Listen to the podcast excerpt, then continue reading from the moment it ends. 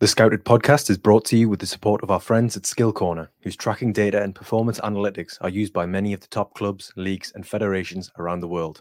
Covering a wide range of global competitions, SkillCorner's data helps customers to make faster, better informed decisions in recruitment, player development, and strategy. And we are now using it to support our own analysis of up and coming talent. For more information, visit skillcorner.com.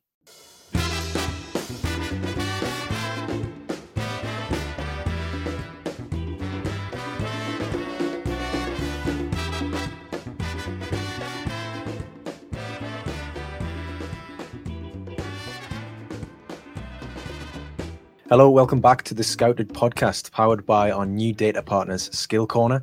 Um, today, we're going to be recapping the 2023 FIFA Under 17 World Cup. Uh, long-time listeners of this podcast will be well aware of our fondness for youth international tournaments, and I'm delighted to say I'm joined by Stephen Ganavis and Llew Davies, who've not done much else the past month other than watching the World Cup in Indonesia. Um, we've had difficult conditions, the rainy season in Southeast Asia wreaking havoc with the playing surfaces and player fatigue, as ever, an African team stole our hearts with their gutsy, entertaining performances. Uh, a South American clinched the Golden Boot, and a German youngster, some listeners may already have been aware of, being named the tournament's star player by FIFA. Um, as always, I'm your host, Joe Donahue, but I'll be deferring to Llew and Steve's expertise on this one, as the two men who've watched as much of this tournament as anybody working in the professional game. Um, lads, how did we find the World Cup in general? Yeah, interesting as always. Um, very different with the weather conditions. I think playing quite a, a, big part. I think there was especially a major difference between games played during the day and uh, games played at night when it got a little bit cooler. Um, but yeah, like we're talking 30 to 35 degree temperatures, really high humidity, and you know 90 minutes of, of really high tempo football that these players probably haven't played at ever before. Um, takes a bit out of out of them, and you know, a huge amount of games. The last 30 minutes was kind of just a slugfest of, of transition ball, two teams that really just couldn't run both ways at, at 100%. Um, but yeah, still above all that, you still get to see, you know, a huge amount of quality shine through. And then also you get the little bit of added uh, e- extra information maybe about how different players adapt athletically to those conditions already at a young age and who can run out those 90 minutes at a, at a super high level despite the, the testing conditions. So as always, you learn learn a lot. These players are, you know, 2006, 2007, mainly some 2008. So players that haven't really, you know, been exposed to to this kind of, you know, publicity on a on a global stage. And uh, yeah, for a lot of them, we're, we're getting to see them for the first time and, and, and always really impressed by by the level. Yeah, I think we have to just not lose sight of the fact that these are for the most part under 17 year old, uh, 17 year old, 16 year olds. So they still have a lot of developing to do. So seeing them tested in these very difficult conditions with they had th- uh, a game every three days or so was uh, quite enlightening. And as Stevie said, it's our first opportunity for us to watch a lot of the names. So yeah, good fun in general. There was a few moments when when the games went a bit turgid and difficult to watch at times. The refereeing didn't help. That was a another theme of the of the tournament. But um, on the whole, interesting stuff, especially if you're if you're into youth football like we are. Yeah, absolutely. Um, and just going through sort of the, the final uh, positions of, of all the teams that, that participated, you had Germany who won their first under 17 title, um, and France were the runners up, beating on penalties in that final. Um, but third place was was Mali, and fourth was was Argentina. Um, I mentioned in sort of the introduction that it was a German player who was given FIFA's award uh, of the Golden Ball, and a South American and Argentinian who won um, the Golden Boot. Um, those two players. I mean, what did you what did you make of of Paris Brunner and and Agustin Ruberto, Steve? Yeah, well, Paris Brunner is one that we kind of knew a bit about, seen quite a lot of him through the under 17 Euros earlier in the year, where he was completely dominant. I believe, if I remember correctly, he won the, the player of the tournament of, of, of that uh, as well as Germany won that tournament too. Um, and again, here just the guy is really at a really high athletic level compared to to the other players of this tournament. Um, and he's just a real moments player. There was a, a quarter final against Spain, for example. He was having a, a terrible game, really barely getting any touches, not having much impact. But then he can flick the switch and just have a really, really damaging, impactful sequence of play. And in this instance, it was a, a really strong run inside and dribble past Hector Fort, and he was able to to win a penalty, and that eventually was the the deciding goal in the game. So it's just those little moments, and he after that kind of grew into the tournament a bit more and was super impressive in the final as well. Um, so yeah, he's he's a he's a star player, and yeah, he's got a, a really big future ahead of him. Yeah, Brunner again, as Stevie said, just a guy that we've seen a lot of in at uh, UEFA Youth League level. Uh, as Stevie said, he's much more mature physically than a lot of his peers. So he has that capacity to put the team on his back almost. There's a bit of Rafael Leao about him in style, I think. That sort of left sided, sort of centre forwardy, wingery, someone who can go at his man 1v1. He can ride contact, get into the box, get into good positions to finish. Um, he's just that all round package of a forward that can that really does elevate teams at this level. And uh, yeah, it wasn't a surprise that he had the that he had the tournament that he did have. Just touching on so the Agustin Ruberto as well. Then um, he was the the tournament's top scorer with with eight goals um, at the Under Seventeen World Cup this year. Um, Argentina made it to the semi-finals, obviously finishing in, in fourth place. There were a couple of players of interest um, that that um, you guys picked out in your your roundups on on the scouted notebook.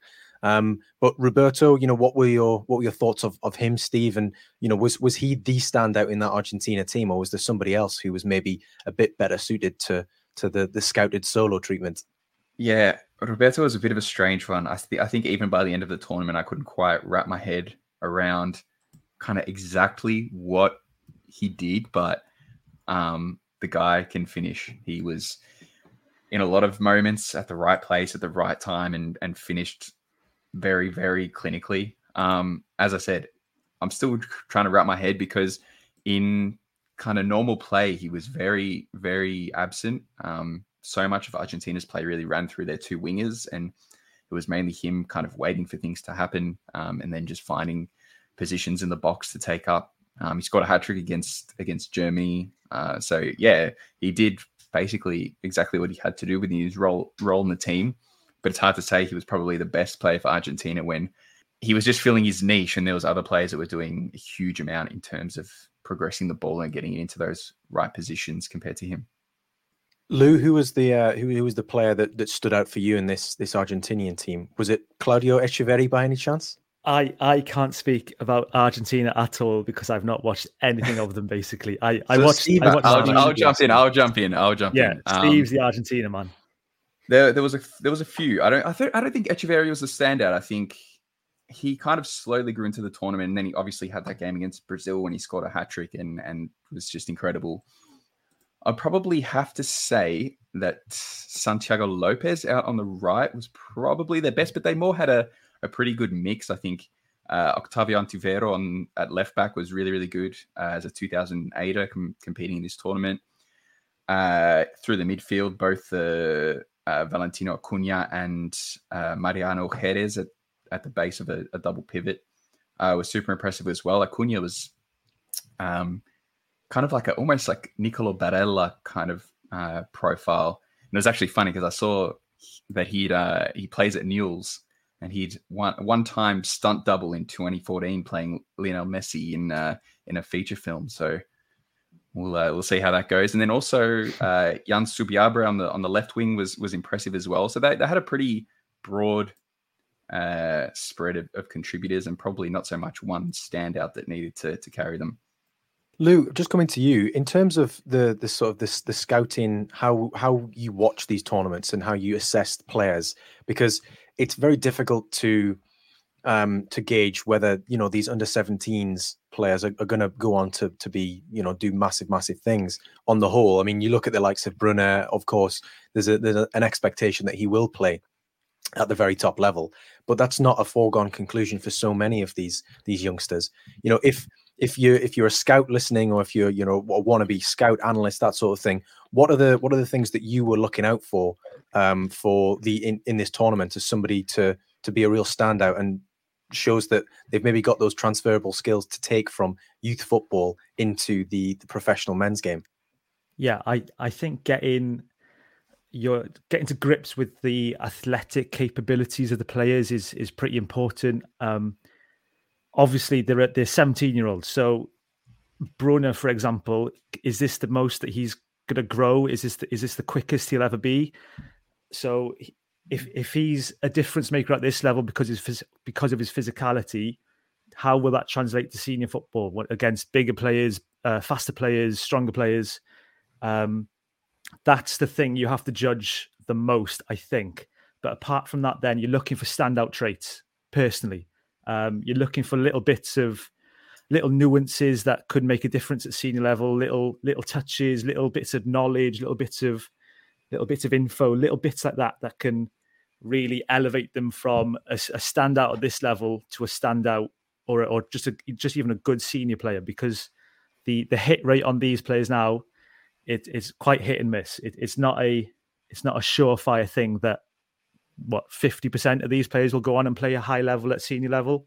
So that's what makes the under 17 versions of these tournaments exciting and also there's a bit of trepidation behind it as well. Mm, absolutely, Steve. I'm, I'm, guessing that you probably echo those those points. Is there anything that you, in particular, look, like to look out for as as well?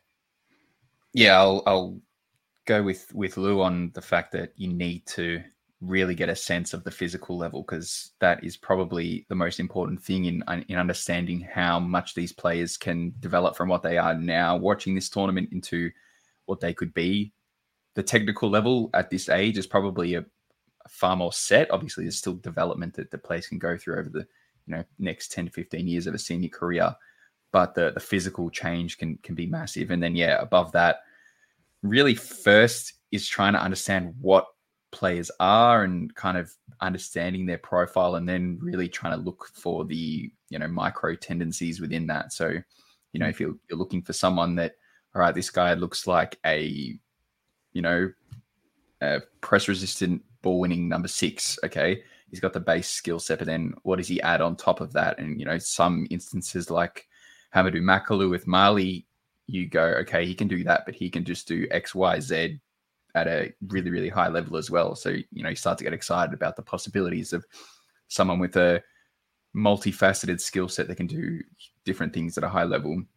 And then you kind of need to work out who's maybe a bit more technically limited and and and really try to try to gauge from there because as i said at this at this age you're probably a bit more set in terms of uh, technical ceiling as opposed to physical ceiling um, and then you kind of need to judge those two things against each other and think about how then they scale up over the next you know three to four years in in in easing their way into senior football We've discussed Argentina a little bit, um, who were the fourth place team. Um, we'll go in sort of reverse order of the, the semi finalists um, in terms of their final position. Um, the team that I, I, I, sort of hinted towards in the introduction was the one that, that stole our hearts ever so slightly, uh, and it's it's it's become quite a theme, hasn't it? When we've been watching these um, unders tournaments, whether it's the 17s or the the under 20 World Cup, you do tend to get an African team with lots of really athletic young players who yes, maybe you know that their, their tactical understanding might not be as sharp as some of the lads who play in top European academies, but as you were talking about, sort of the technical ability, the the physical ability is a really standout aspect, and it helps them in these sort of environments and these tournaments. Um, Mali were that team this year, um, and Steve, you just touched on probably their star player, um, Hamidou Makalou, um, who was uh, the recipient of the Silver Ball Award uh, behind Paris Brunner, I believe, from FIFA. Um, what did we what did we make of that that Mali team then? What was it that made them so alluring and so easy to sort of get behind? Yeah, I, I they were easily the best team at the tournament. It's almost uh, you know it brings me great pain when they when they uh, when they got knocked out uh, by France in their semi final. They had a, a red card midway through the game that took them from a 1 0 lead to an eventual 2 1 loss. They hit the crossbar in stoppage time from a free kick as well. Um, but the, yeah, they were, they were so exciting. Um, they're they're I'll, I'll I'll trip you up on the the tactical stuff because some of their combination work was absolutely sensational going forward. They were the best attacking team by an absolute country mile in terms of what they were able to create against mid blocks and deep blocks and, and, and picking apart teams rather than just playing some sort of transition ball. Makalou was easily the best player of the tournament as well. I think it's yeah, it's always tends to go the golden ball to a player who was on the the winning team, but he was miles by miles the best player. Um, but they had a, a, a, range of standouts. Ibrahim Diarra on the right wing was was really good, and he came in with a with a pretty big reputation from the from the Afcon, and, and he delivered.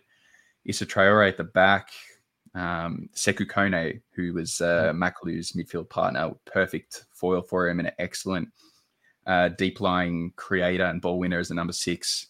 Um, even uh, Doumbia up front, he got uh, he scored a hat trick in the first game and then missed most of the tournament after uh, after getting sent off uh, against Spain, but came in and played a really strong role again when he when he was able to come back onto the field in the semi final. So, yeah, I think the level of, of some of these players is definitely above Mali teams that we've seen reach this stage in the under 17 World Cup in the past. Um, they had some nice players before, but I think the the ones that we're seeing here are, are another step up. Um, and I think there's going to be yeah a queue of, of European clubs looking at, at bringing some of these guys over as soon as they they turn 18 in the next 12 months or so.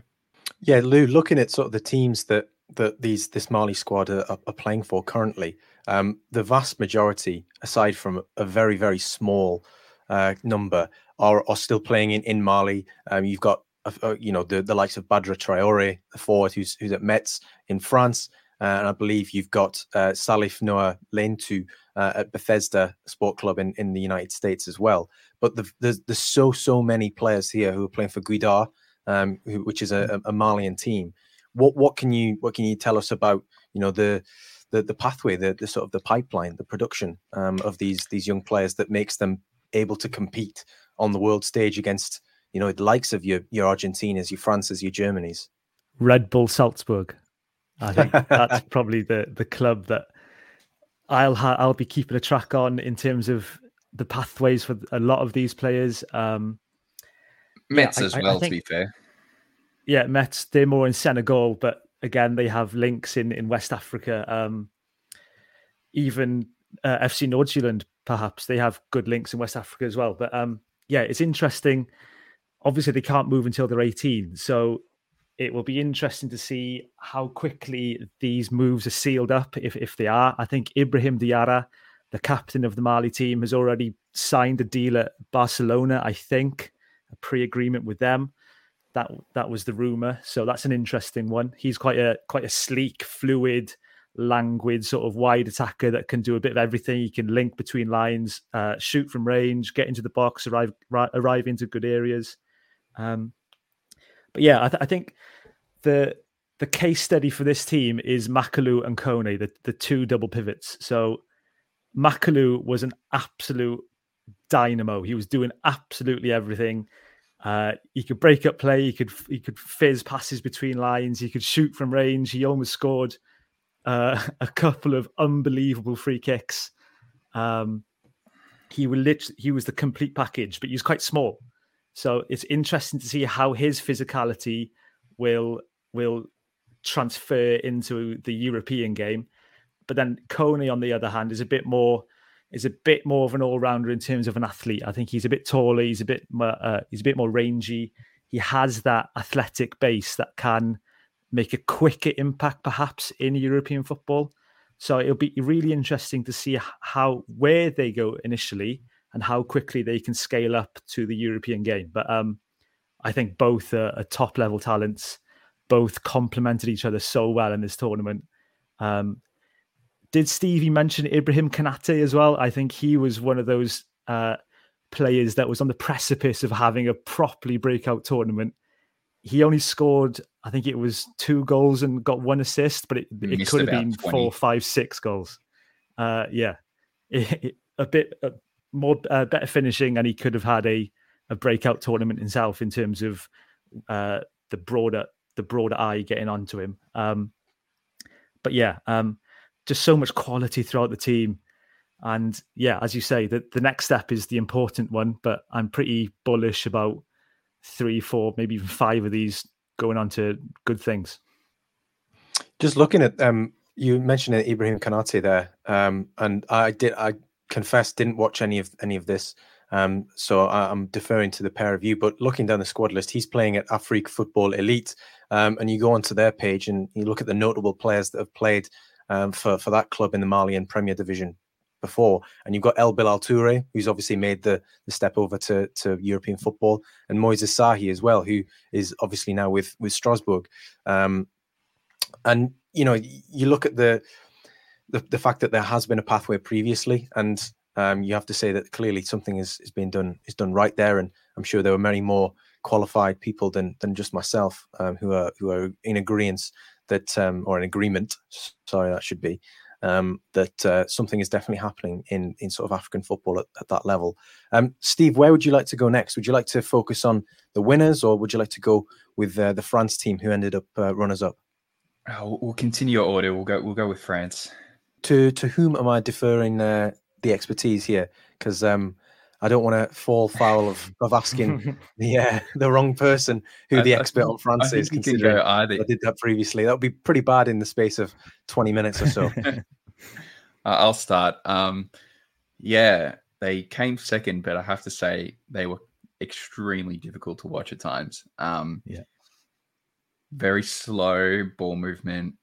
Uh, just struggled to progress the ball with any sort of consistent, you know, directness or they they they found a lot of their midfield runners really pinned up too high and disconnected from from Mathis Amougou at at uh, the base of midfield who had a fantastic tournament. Uh, so it's yeah really hard to gauge the individual quality of some of their players. I think Joachim Kayi Sanda in defense was really good. They only conceded what three goals in and they came in the the semi and two in the final. Um, but yeah, just the way that they moved the ball and progressed the ball, it became extremely difficult to really assess their players, um, you know, with as much information as possible because, yeah, some of it was just very, very difficult. And that, yeah, they didn't score a huge amount, which is quite rare for these tournaments where you're often getting, you know, three, four, five goals a game quite routinely.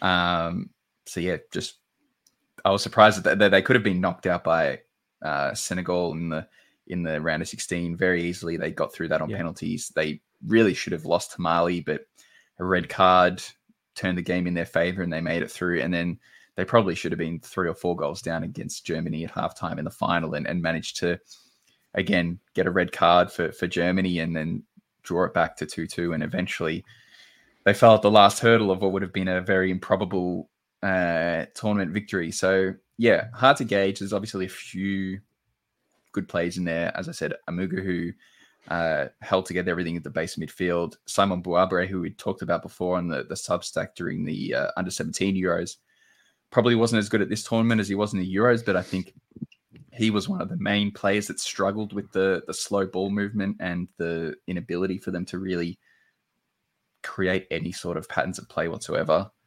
Uh, and then the other person that's yeah stood out was was Sanda at uh, at centre back, and then another one who I couldn't believe by the end of the tournament wasn't starting was uh, Zague, who plays for PSG at right back, and he whenever he came on was was really influential as well. And uh, I think I wrote about him uh, on one of the the match day roundups too. Yeah, I I, I think Kayi Sanda is a is a is a banker for the future. I think he's one of the youngest teams, uh, one of the youngest players in the squad, but he captains them already, and you can really see that charisma, that that leadership, that almost experience that he plays with us at such a young young age already. He's, he's a mature athlete as well. Um, the comparison I made uh, with him was Mark Guéhi. So I think he's quite similar in profile, just like an all-round solid player, nothing spectacular, but a really solid defender, uh, really clean on the ball.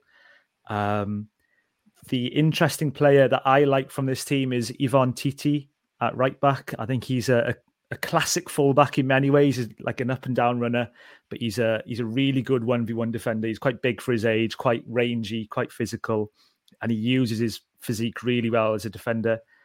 Um, Amougou at the base, Stevie's touched on him. He had a good he had a uh, a good tournament on the whole he would be one to watch at, at Saint Etienne in, in League Two. But they did fall down in just just in terms of those attacking patterns. There was I can't remember any sort of attacking threat that they had um, in terms of getting the ball up to attacking areas and then doing something around the box. Um, Mathis Lambourde, who's got quite a high profile already as a as a Stade Rennes uh, academy graduate, he he flattered to deceive quite a bit. Um, Although I felt Gomes, sorry for him, I felt sorry for Lambourde at times because they were so slow at getting the ball yeah. into him that he really just didn't have the opportunity to to do a whole lot. He, there was no transition really quick enough where he, he's quite fast and and quite athletic, and he just had no chances to to really like threaten the defensive line with a run or anything like that. There was heaps of coming short and then kind of recycling back through midfield, and yeah, it just nothing was happening. But yeah, but this if you compare this squad to the to the Euro squad that won last year's Euros, the, the 2005 age group, which had Mathys Tel, Warren Zaire Emery, who was still eligible for this one, but he's obviously now playing at senior level. That's how good he is. Uh, Désiré Doué, the the the difference in quality is quite stark. So um, they were missing a couple. El- Elie Junior Kroupi, another one that was eligible for this for this tournament, but he was a, he was starting at Lorient, so they didn't release him. Um, they were missing a couple of, of difference makers, but still, I think, as Stevie said, they were fortunate to get to the final in the first place. Senegal should have beat them. Mali should have beat them. Um, yeah, so not much to say really apart from that. Do you think that? Um, well, I mean, you mentioned the two players that stood out for you, Llew. The one being Joachim Kayi Sanda and, and Ivan Titi. You know, Kayi Sanda's at Valenciennes uh, and Titi's at Troyes. Um, both are clubs who have, um, yeah. or rather, both are sort of um, minority clubs in sort of a, a larger model. Uh, Valenciennes with um, Sport Republic owned by um, who, who owns Southampton as well, and then Troyes, obviously part of the the City Football Network. Um, do you think there's the potential there that in future there there there is the, the the chance that either of those might be playing in English football? Uh, Kayi Sanda definitely. I think Titi and Troyes are, are, different because CFG don't really use it in that sort of way. They don't really use the multi-club model to funnel it up to Manchester City. They they sort of just use it in and in a in a sort of money making way, basically. But I think Kayi Sanda is definitely one to keep an eye on uh, in terms of Southampton, especially if Southampton get back up to the Premier League, which they probably should in the next couple of years, if not this season. Um, he's one to watch.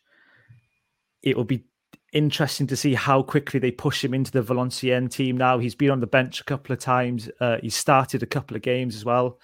And he's still, he doesn't turn, he's only just turned 17. So I think he has the quality and, and the profile to make an impact in senior football pretty quickly. And League de, as often has been, is a is a good place for these players to cut their teeth. So definitely one to watch from a Southampton perspective.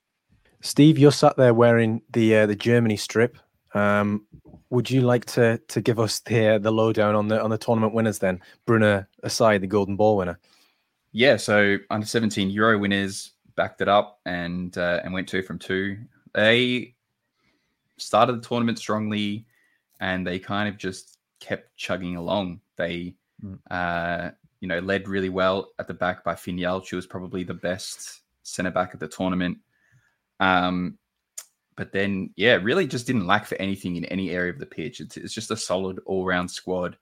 Um, they'll probably let down a little bit by Noah Darvich with his high profile and his performances at the at the under 17 Euro. I think he had a bit of a, a weaker tournament and just couldn't be as consistently as impactful as he was at the at the Euros but yeah, uh, Fayssal Harchaoui at the base of midfield was was fantastic. I think one of my favorite kind of revelations of the tournament was Eric da Silva Moreira at right back, who is the cousin of uh, of Diego Moreira. Am I getting it right? The Chelsea yeah. Chelsea uh, signing from from Benfica.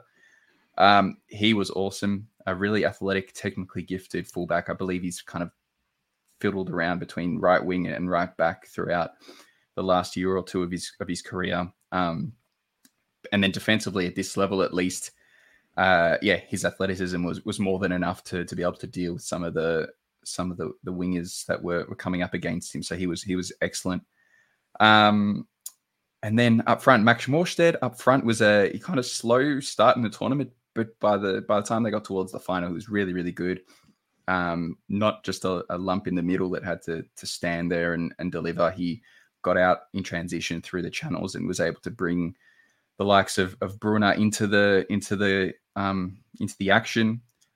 probably the one that I feel sorry for. Well, there's actually two because Assan Ouedraogo was unable to, to take part in most of the tournament after getting injured, and then Charles Herrmann from from Dortmund, who had started the tournament so so well out in the right flank, and he's a really really good foil for for Brunner. He's more of a higher touch, um, more consistent impact player.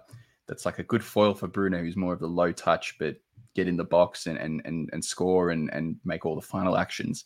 But he got injured and had to be replaced. So again, there's there's probably a good six, seven, eight players that you could look at in this team and go on and say, yeah, they'll probably be pretty solid, at least Bundesliga players over the next four, five, six years. Um, and so I think the the Germans will be pretty happy with this crop of players. How did um, the best name in the tournament, Winners Osawe, get on? RB Leipzig midfielder, because that's Winners spelt I like the, the English spelling Winners. It's a great first name, un- unless you're probably setting your child up for failure if uh, if he's not a winner. I really like him. Um, I first watched him uh, maybe a month ago in the UEFA Youth League against Manchester City, and he was playing a sort of a tucked in left winger role in a 4 4 2, where Leipzig were playing a, a very specific sort of Brighton ball style. And he was making a really big difference with his ability to carry the ball.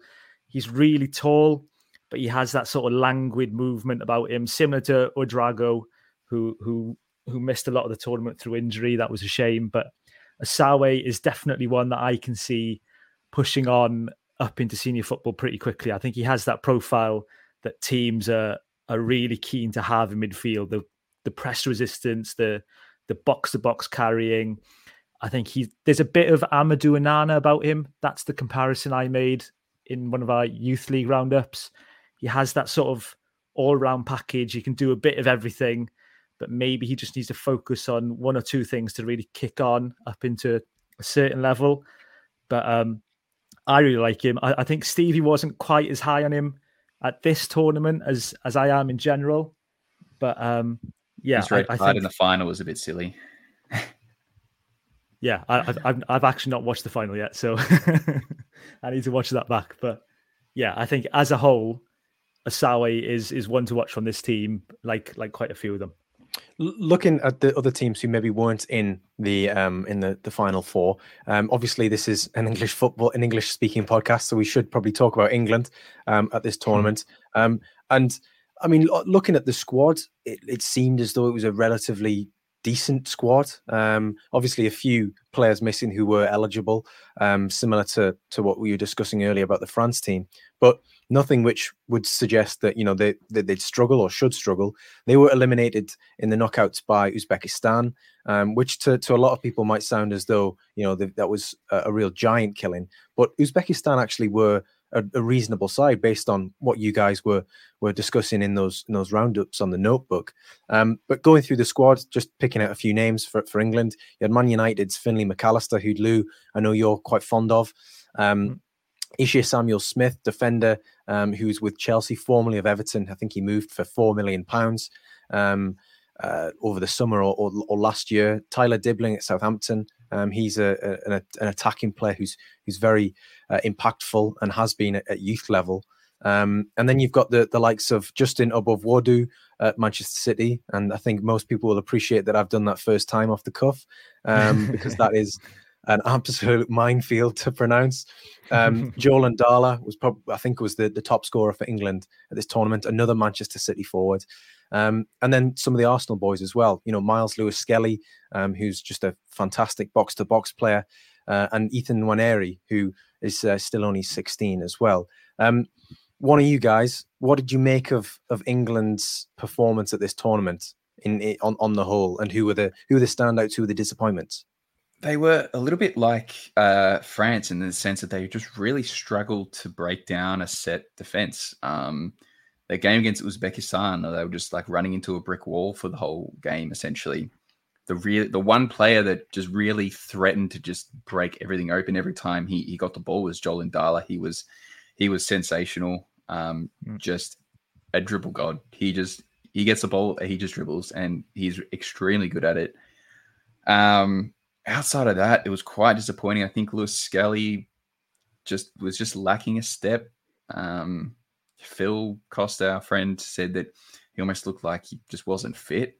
Uh, Samuel Smith was awesome. Um, kind of, I, I see him as a bit of a, a Levi Colwill kind of regen in terms of his willingness to attract the first line of the press and then just be able to simply break out of it and then find really good uh, progressive options forward and then really cleaning his defensive actions as well. So I think he he was one of the standout centre backs of the tournament.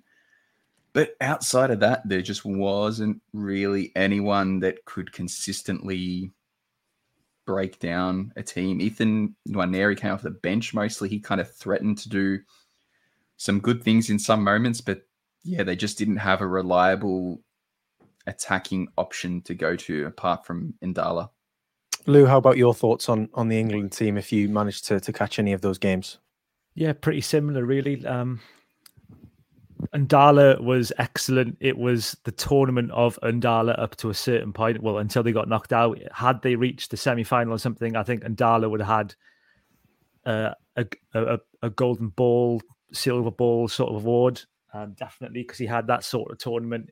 Everything went through him in terms of England's best attacking moments. Such a shifty player. He has those little hesitations, those little drops of the shoulder, and just drives past players so easily. Uh, he's been on the precipice of doing something like this for City's youth teams for a while now. He hasn't quite done it at, at, at club level, but this was a, a, real taste of what's to come, I think. Um, yeah, you touched on McAllister as well. I like him. I think he's had England maybe committed to him a bit earlier in terms of their midfield composition. I think they'd have a much more solid base uh, to work off to, to build those attacks on. Then He's he's very simple. He's he's a two touch player. He keeps he keeps play moving with with simple passes, but he can punch through lines at times. He has that little awareness to spin out of pressure. Um, and yeah, he was on the pitch crying after after Uzbekistan knocked them out, and then the following Sunday he was in the away end at at Goodison Park with United celebrating. So he's a he's a United home and away sort of guy. He captains their under 18s team. So that's quite a nice little story. Um, but yeah, this they sort of did flatter to deceive in general. Um, I, I, don't really know what to say really. Um, yeah, that's good because we're on a podcast. Um, but, um, no, no, I, I know what you mean. And um, England was probably the team's performances who I followed closest because obviously I've got a keen interest in youth football in, in this country, and um, you know a, a, lot of the names were, were familiar to me as well, whereas you know the, a lot from the other teams perhaps weren't. Um, so yeah, I mean, you they were knocked out by Uzbekistan. What were what were the Uzbeks like? Because I mean, we've we've had a couple of um, episodes recently over the past year or so when Uzbekistan have had teams at youth international tournaments. Can't remember was it the under twenty World Cup where it was Abbosbek Fayzullaev, who was quite yeah. a standout. Was, he was yeah. he's now at CSKA in, in Russia. They got to the round of 16 in, in that one, and this side uh, got to a semi final in the under 16 Asian Cup. So this has been coming. This isn't out of the blue. They seem to be a, a rising force within within Asian football. I think a couple of those uh, from the under 20 team, like Fayzullaev, and there was a centre back who moved to Lens. They got good moves off the back of that tournament. I can see similar with a couple of these players. I think Stevie was keen on a couple. Yeah, Mirzaev, I think was probably the the big standout one. Just a a proper energizer bunny um, through midfield, knew what to do in transition, took up all the right spaces, scored a, a sumptuous free kick to to win the game against England. So he was probably the the main one. But like their teams at every level always just know how to play their style. They sit back yeah. and it's kind of uh, if people watch Iranian teams as well, it's a very similar style, but they're really good at sitting in their mid to low block. They absorb pressure and they transition with surprising speed and efficiency. Iran did the exact same thing in this tournament. They caused England a huge amount of problems. They beat Brazil. So yeah, that's that that region of the world is, is very, you know, someone that watches a decent amount of World Cup qualifying in in Asia as well. It's a you know that's the way they play, and they learn it at a young age. They might not be the most technical players necessarily across the pitch. They'll always have like one or two really tricky, tidy creators that they look to to kind of feed the ball through in transition, and then they'll have you know line runners in attack. Um, someone that will get behind the defensive line for Uzbekistan. It was uh, Saidov, who I think he scored three or four at, at, at, yeah. at the tournament, and all in a, a, similar style in transition. So there's, you know, I think that there's such a variance in the tactical level of, of teams at these tournaments, and that's another thing is you can almost see within the coaching systems a, a, a big gap, just as you can see in the in the skill differences of, of the players. Um, and they're just a team that, yeah, knows what they do and knows how to execute it, and, and they did a really good job of doing that. They also produced probably my favourite moment of the, of the entire tournament when they were just about to knock England out. I think it was the ninth minute uh, of added time, and the ball goes out of play, and then their coach, wait for it, this is a long name, Yamolidin Rakhmutulayev, that's their coach, absolutely twatted the ball into the stands, full on swing, like the, the technique. Got sent off the form was perfect. He got sent off after it. It was like a scuffle. Even though it was a multi-ball system, there was a ball waiting to be played on, and England were just too busy fighting. And yeah, one of my favorite moments. Go find the clip if you can. If not, I've, there's a screenshot on our Twitter account which um, sort of sums it up. But that was one of my favorite moments of the entire thing. Yeah, we do love to see the occasional um, bit of I don't know what you call it shithousery, um, but that is that is absolutely you know tournament defining shithousery that is. And the screen grab that you got, Llew, that was that was brilliant as well because it took me a few seconds to clock what was actually in the screen grab. and then when I did, because because by the time I came across it, a lot of people had already retweeted and liked it and replied sort of with laugh crying emojis. Um, and I was like, I'm not really seeing this. I'm just seeing the scoreline. Are they that pleased that England have been knocked out? And then right at the bottom right hand corner, that's where you can see it. And it's just it does. It just it provokes a smile. Um, it's just um, a leg cocked up like ten meters, ready to like just swing on it. It's absolutely just heritage football. Heritage. Fantastic stuff. Um, right, this is the point of the podcast where you've got one player or team who you didn't know a great deal about beforehand, um, who surprised you or you know you you you grew fond of over the course of the tournament. As I say, can be a team similar to Mali, or it can be um, an individual player from from one of those teams um, that we haven't already discussed. Um, and I'm limiting it to one because I know for a fact that you'll go on and on and on about the, the countless uh, scouted football eleven uh, of of underrated players at this tournament. But um, yeah, who wants to to do the honors and go first? You can go first, Llew. Okay, my my one is a Generation Foot player. Um, obviously, the famous Senegalese academy. Um, it might not be the one that you were perhaps thinking of, but his name is Idrissa Gueye. Not that one, not the one from Everton. Uh, this one's a, a, big burly striker, um, a complete package of a centre forward. Scored a hat trick against I can't remember who now. Uh, let me just but that doesn't matter. He scored a hat trick in, in one game, which was really good. His box movement's really tidy.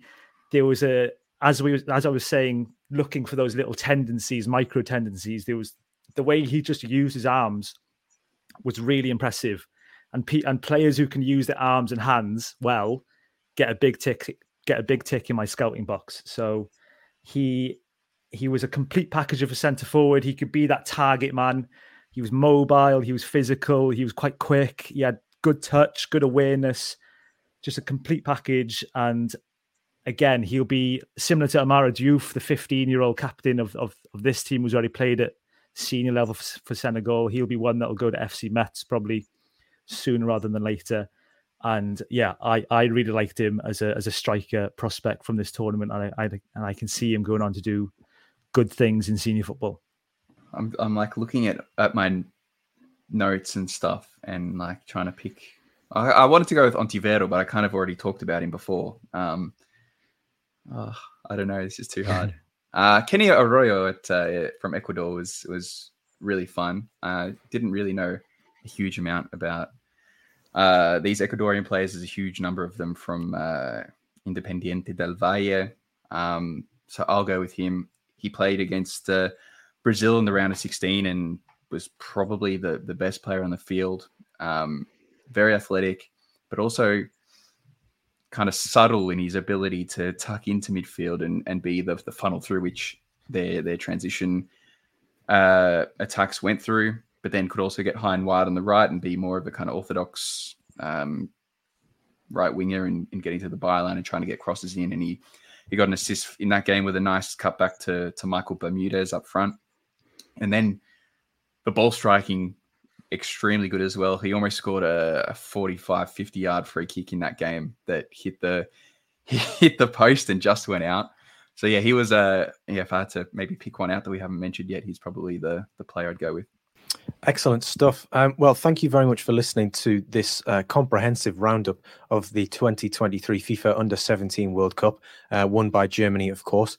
Um, if you'd like to to read more about this tournament, um, then the only place, in my very biased but very correct opinion, uh, to go and do that is uh, over on the Scouted Notebook, uh, where Llew and Steve have, have been doing their roundups from from all the match days um, at that tournament. And there are, I mean, a litany of players that we haven't discussed um, that you can read about there, and um, even more in depth stuff uh, on the ones that we have discussed. So um, consider this a little teaser if you want to go and, and, read some more on that.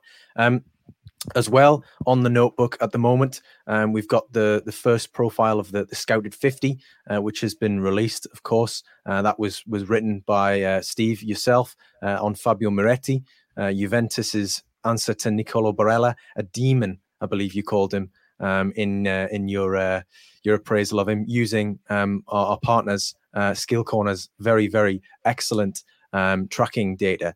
Um, so uh, if you'd like to, to read that, I, I can I've, i can vouch for it. It's an excellent read. Uh, there's also uh, something up on Independiente del Valle, the Ecuadorian team, which is um, the the one t- the one club that all South American coaches want to work for, uh, which was was penned by um, our very trusted contributor Benji Bocek, uh, a fantastic journalist in his own right, um, having spoken to some of the coaches over there in Ecuador. Um, Steve, do you have any any parting comments for for this week's uh, this this episode? Yeah, again, I'll reiterate: go go sign up to the Substack. We're getting close to to 500 of you on there now. Um, yeah, we're going to be getting profiles two, three, four of the scouted 50 up very, very shortly, which uh, me and Llew and, and Phil are hard at work at at the moment. And there's going to be some some other good stuff that we'll be getting up very shortly with the, the SkillCorner data, which is yeah, having played around of it for for a week or two now has been very interesting. It's very unique data and and and different to the normal kind of stats that that you see out there. Um, so yeah, go sign up. I think you've got something coming in, in partnership with uh, with Tom, our our trusted editor as well. Uh, so yeah, so much to come on there. Um, yeah, other than that, thank you all for listening and uh, UEFA Youth League stuff uh, coming up as well. While we take a, a break from international youth tournaments until uh, until the under seventeen Euros. Yeah, that, that skill corner data is just an absolute rabbit hole. I spent two days last week just absolutely burying my head in it, trying to find all sorts of um, all sorts of little nuances and, and data points and there's it's just there's so much. Um, and it's it as you say it's very unique um, and yeah really useful and it's definitely going to enhance the way that we do things. It's scouted and enhance the way that we um, you know write our reports and and and assess players. So um, yeah huge huge thanks to, to the guys at SkillCorner for that. But um, yeah, thank you very much for, for listening to the Scouted Football Podcast. I've been Joe Donahue, joined by Stephen Ganavis and Llew Davies, and this has been our Under 17 World Cup review episode. Bye for now.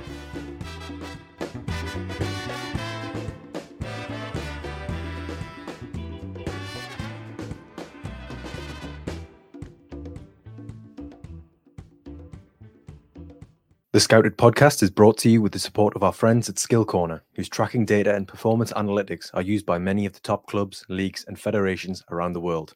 Covering a wide range of global competitions, SkillCorner's data helps customers to make faster, better informed decisions in recruitment, player development, and strategy. And we are now using it to support our own analysis of up and coming talent. For more information, visit skillcorner.com.